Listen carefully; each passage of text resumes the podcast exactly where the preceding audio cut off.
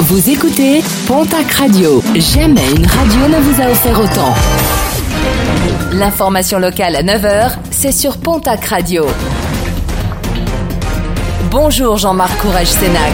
Très belle matinée. Au froid, en pleine montagne, une conduite de gaz a été endommagée dans la nuit de lundi à mardi du côté de la station de Lamongie par un engin de déneigement. Une résidence de 600 chambres et logements ainsi que plusieurs particuliers sont privés de chauffage et d'eau chaude. Le retour à la normale est programmé dans la journée.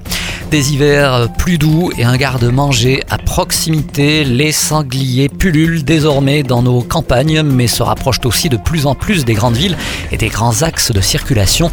Une surpopulation qui génère de l'insécurité notamment pour les usagers de la route, de plus en plus confrontés à des collisions avec ces animaux. À Itchassou, au Pays Basque, Motard a notamment été hospitalisé ce week-end après avoir percuté un sanglier. Un rappel, n'oubliez pas la tenue d'une collecte de sang ce mercredi à Lourdes. Un rendez-vous est donné du côté du Palais des Congrès de la ville jusqu'à 18h30 ce soir. Le FS atteint un seuil très bas pour assurer une autosuffisance qualitative.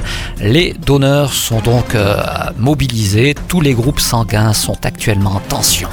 Les travaux de rénovation du réseau d'eau potable se poursuivent quartier de l'Arsenal à Tarbes. Dès la semaine prochaine, des travaux vont être entrepris avenue des Forges entre le cinéma et l'avenue Alsace-Lorraine. De brèves coupures d'eau sont au programme. Le chantier, sauf imprévu, devrait durer 10 semaines au total. Un mot de sport et de basket avec les huitièmes de finale de la Coupe de France masculine. L'élan béarnais tentera de se qualifier ce soir face à l'équipe d'Orléans. Premier rebond programmé tout à l'heure à 20h.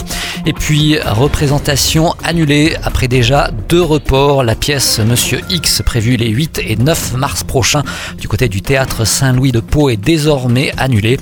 La santé actuelle du comédien l'empêche de monter sur scène. Les modalités de remboursement seront prochainement communiquées via le site internet de la ville de Pau.